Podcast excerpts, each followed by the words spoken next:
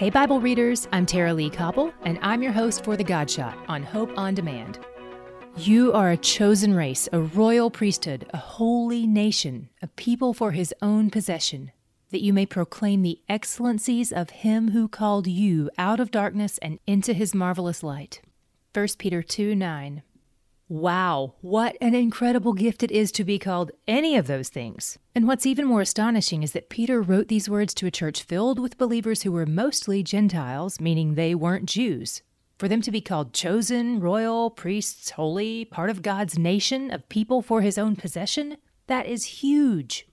And these things are true of you too, Christian.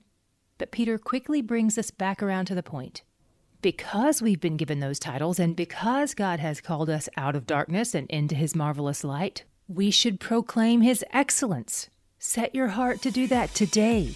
He's where the joy is. To hear more of The God Shot and other great podcasts, go to hopeondemand.com.